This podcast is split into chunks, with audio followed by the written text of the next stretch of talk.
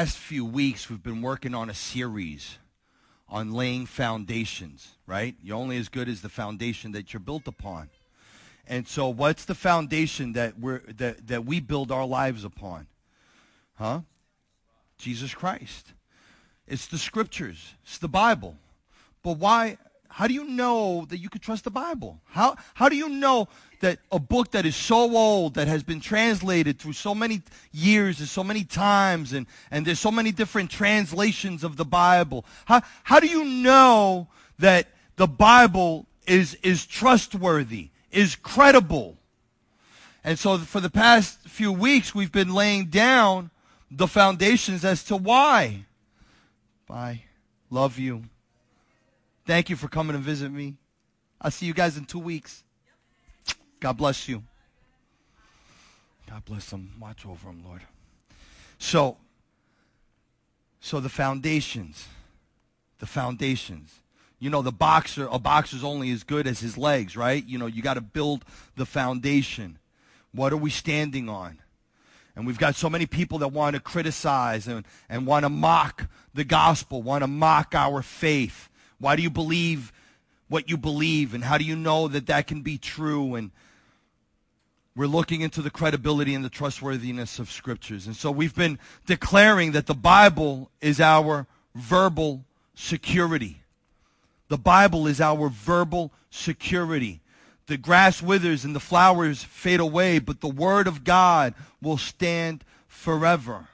And so when people ask us, because it's out of ignorance, the Bible says out of ignorance, my people suffers. And most of the people that are suffering out there is because of ignorance, because they don't know any better. And when you turn around and you're walking around with a Bible in your hand, what is it that you're reading? How do you even understand that? people, people look at us like we're crazy. And how could you possibly even understand that? And that's a great question to have someone ask you because then you can, that opens up to, you know, the whole, well, you'll never be able to understand unless you had the Holy Spirit living inside of you. And you can never have the Holy Spirit living inside of you if you're still in a sinful nature. and so what a bridge to, to, to bring them to Christ and to get that understanding and to be filled with the Holy Spirit. But we have an objective to be able to give a reason and a defense for the hope that we have in our faith in Christ as well as the trustworthiness that we place inside the scriptures. And so we started with the first part of, of, of, of how we test the Bible is, is the bibli- bibliographical texts, the manuscripts that we have. Well, you know, we, we, we, we compared it to, to other manuscripts writings of Socrates, of Plato, of Homer, uh, um, Aristotle, uh, great philosophers, and we see that we have we have certain number of manuscripts of, of, of these you know great philosophers that, that wrote some great things. And and yeah, okay, so we've got maybe eleven manuscripts of Homer, we've got four maybe of Socrates, and and and we see that in far as far as manuscripts go, and the New Testament goes, we've got over 96,000 manuscripts. It, it's, it's almost so ridiculous that most literary scholars won't even, won't even go there when it comes to the Bible and the manuscripts. Because we have more than enough manuscripts to be able to bring forth a clear evidence that these are trustworthy writings of, of antiquities. N- no other literary work can compare to it. It can't. So we go from the bibliographical text and, and we begin to look then at internal evidences, evidences that are within the scriptures. Do the New Testament writers, uh, they, they surprisingly support, quote, mention each other at different times, places, and conversations. And when you've got different contributors that are all writing about the same thing and they're all writing their eyewitnesses accounts, if you go into a police station, they'll tell you that whenever they've got three or four witnesses and they bring them in, if their stories are lined up too good, then it's too good. Right? Because what one person sees from the east view is going to be different than the other person that catches it from the west view. So you're gonna, you're gonna see it through your eyes. You're gonna see it through, I'm gonna see it through my eyes. Right? And we're gonna see the same thing, but it could be differently, different variations. This is exactly what we have with the New Testament writers. They, they, their, their corroboration for each other gives then the credibility of what was, what took place. So we have the bibliographical text. We have the internal evidences. Now we also have external evidences. Evidences outside of scripture. The external evidences seeks to corroborate or falsify the documents based on additional historical literature and data. Is there corroborating evidence outside the Bible for the claims made within the Gospels? And like I, I, mentioned two weeks ago, the answer is yes. There are so many ancient documents outside of the Bible that fully support what is written in the New Testament. We spoke about Josephus Flavius. We, uh, we spoke about um, the, the Roman historian that had nothing to do. He wasn't even a Jew. He was a Roman historian. But we understand that, you know, Jesus was crucified on, under the procurator of, of Pontius Pilate. We, we have eyewitness accounts of his resurrection and, and the things that took place after his life. That's not just written within the Bible. And these external evidences give credibility to then what is written in the Bible. So we have external evidences as well. We have corroboration from non-Christian sources other documentations that have nothing to do with Christianity, have nothing to do with religion, is more historical in fact, and yet they describe the life of Jesus. They speak about it. In fact, if you watch the movie Ben Hur, that's about Ben Hur, you'll catch the gospel, Jesus coming in. That's because that was there historically. They knew about the Messiah. They knew about the water walker. They knew about the one who raised the dead back to life. They knew about the one that would lay hands upon the leper and the leper would become healed. They knew about him. And he's all throughout history. We have the corroboration of the enemy's silence. So many people, right? There were eyewitnesses. The things that Jesus did, he did not do it within the four walls and confines of a church, of a synagogue. He did it out in, in the public square, out in the corner. People were getting healed. He ministered and preached out in the public, in the open. And the things that he did, he did it openly. So that, that when people began to declare and speak of the things that he did, there was nobody to raise up and to refute and or bring a, a claim against this because they were eyewitnesses to the accounts. So, so the fact that history is silent not one voice raised up in that time to come against the teachings of Jesus. And then we have the corroboration from eyewitnesses. All of these occurrences, again, were done in the public eye. Anyone could have refuted the claims, but they didn't. And so the conclusion is that the Bible is the immutable, inerrant, infallible, inspired Word of God. So what? So what that the Bible is the most accurate, the best documented, even, even, even maybe, maybe one of the most fascinating books that you can read. So what? Okay. You gave me some good evidences. You gave me internal, external. You gave me some bibliographical uh, manuscript text. All of that sounded good. All right. I'll buy into it. The Bible is historically accurate. But why? The word of God when they were when it was written by mere men? Why would you put and stake such a heavy claim upon it? Are you guys ready to keep building? Tell them we're going to build. We're going to build. 2 Timothy 3:16 states all scripture all scripture is given by inspiration of God and is profitable for doctrine, for reproof, for correction, for instruction in righteousness, that the man of God may be complete, thoroughly equipped for every good work, that it is God inspired. The Greek language there is that it is God breathed. Almost in the same language as when God breathed into Adam the breath of life, the Ruach Kadosh and he became a living soul. It's the same, same imagery that the Bible, all of scripture is God breathed. It's, it's an essence of who he is given into eternity. In fact, when the Bible in Genesis, it says, in the beginning God created the heavens and the earth, and the earth was without form and void, and darkness was upon the face of the deep. And God said, it is his spoken word that went forth and brought forth that light. It's that spoken word that comes in and was incarnated in the form of Jesus Christ. And we beheld the glory as of the only begotten of the Father, the word of God. It's what we have in the scriptures. It is inspired. It was God breathed. A time span of 1600 years. You've got over 40 contributing authors that, that, that penned through inspiration and over, think about 1600 years, 40 different authors from kings to peasants to prophets and, and he utilized these men under the inspiration of his Holy Spirit.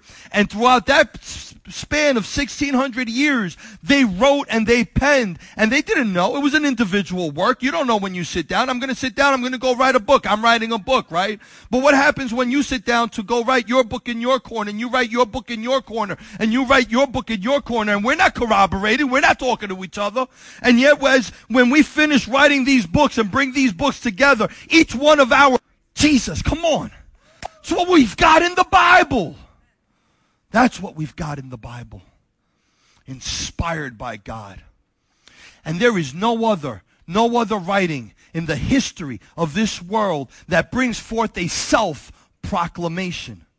The Bible is the only, the only spiritual book that self proclaims, I am the Lord your God. I am that I am. And in fact, if we read in Isaiah 46, 9 through 11, listen, listen to what uh, uh, the prophet spoke. Remember, remember the former things of old, for I am God and there is no other. I am God and there is none like me. Declaring the end from the beginning and from the ancient times things not yet done, saying, my counsel shall stand and I will accomplish all my purpose, calling a bird of prey from the east, the man of my counsel from the far country. I have spoken and I will bring it to pass. I have purposed it and I will do it. He declares within the scriptures themselves that he is God. It's the only other writing. The only other writing that has a self proclamation from God. Now, okay, so the Bible says that He is God and He declares himself to be God. And, and we see the wonders of, of how all of these different books can unravel the same theme and is pointing to the same direction. All of the New Testament, all of the mysteries that were once concealed in the New Testament in Christ now revealed. And we see how, how they bridge together. And that's why we use the scriptures to interpret the scriptures. And we don't go to external sources outside of scriptures and the Holy Spirit that God has promised to put inside of us that will reveal to us all things, that would give us all truth. Amen? This, this right now, this last point that I'm going to share with you this morning, truly is God's signature upon the book. And that's the prophetic word. Family, there's over 2,500 prophecies written within scriptures over 2,500 prophecies, foretellings, things that, that haven't passed and yet are, are to come. It's, it's, it's, it's looking through the telescopic lens of prophecy as these men were inspired by God and as he declares in his word that he will tell you the old things and tell you the things that have not yet passed and they will come to fulfillment. And out of 2,500 prophecies of future events that still not yet have happened, over 2,100 of them 2,100 of them have already been fulfilled to the T. I'm talking about a proclamation of nations before they rose. The, the Medo-Persian Empire declared within the Old Testament before King Nebuchadnezzar was even born. I'm talking about the prophecies, over 44 of them, of Jesus. In fact, I'm going to read a chapter for you. I'm going to read a chapter of Isaiah. The 53rd chapter. I want you to listen close as I read this to you. Who has believed our report? And to whom has the army of the Lord been revealed? For he shall grow up before him as a tender plant, and as a root out of the ground. He has no form or comeliness, and when we see him, there is no beauty that we should desire him. He is despised and rejected by men a man of sorrows, acquainted with grief. And we hid, as it were, our faces from him. He was despised, and we did not esteem him. Surely he has borne our griefs and carried our sorrows. Yet we esteemed him stricken, smitten by God, and afflicted. But he was wounded for our transgressions. He was bruised for our iniquities. The chastisement of our peace was upon him, and by his stripes we are healed. All we like sheep have gone astray. We have turned every one to his own way. And the Lord has laid on him the iniquity of us all. He was oppressed and he was afflicted, yet he opened not his mouth. He was led as a lamb to the slaughter, and as a sheep before its shearers is silent, so he opened not his mouth.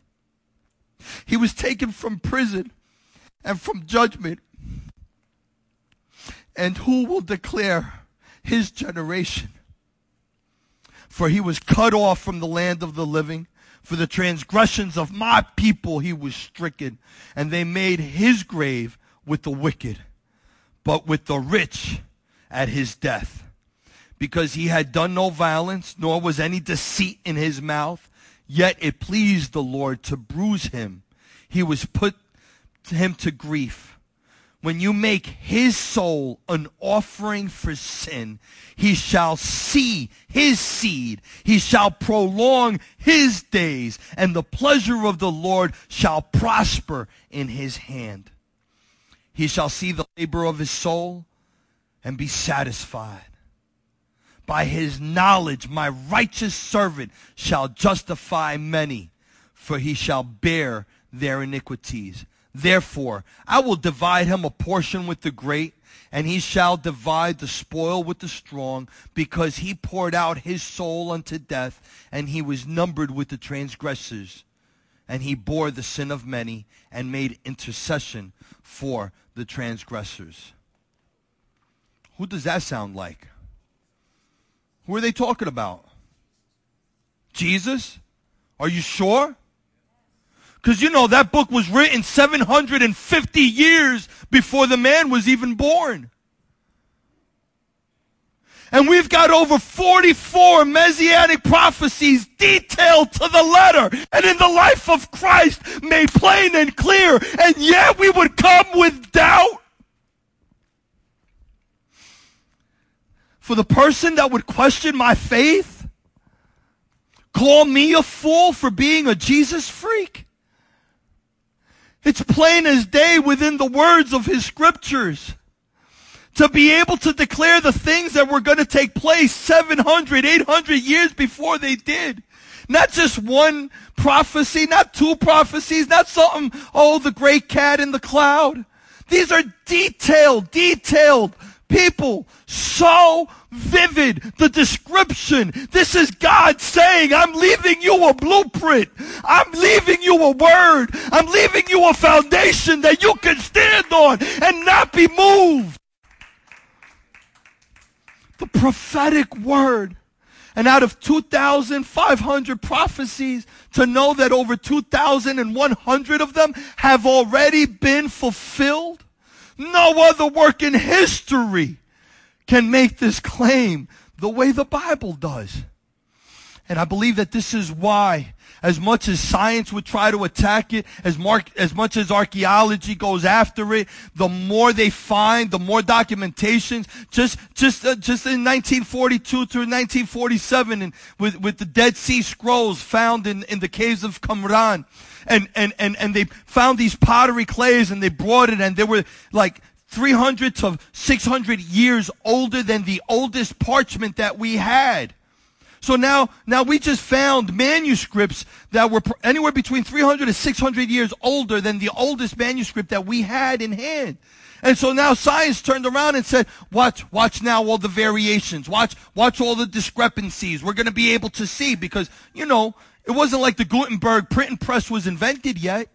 These were manuscripts that were handwritten by scribes, passed down through oral tradition. But they had such a system. They had such an awe, such a reverence for the holiness. They knew what they were writing. They knew what they were copying. And this was a work of God through his people. And when we turned around and they pulled out these scrolls and they had the scroll of Isaiah, they even had a copper scroll that they, they put in copper they put in copper so that it would be preserved forever.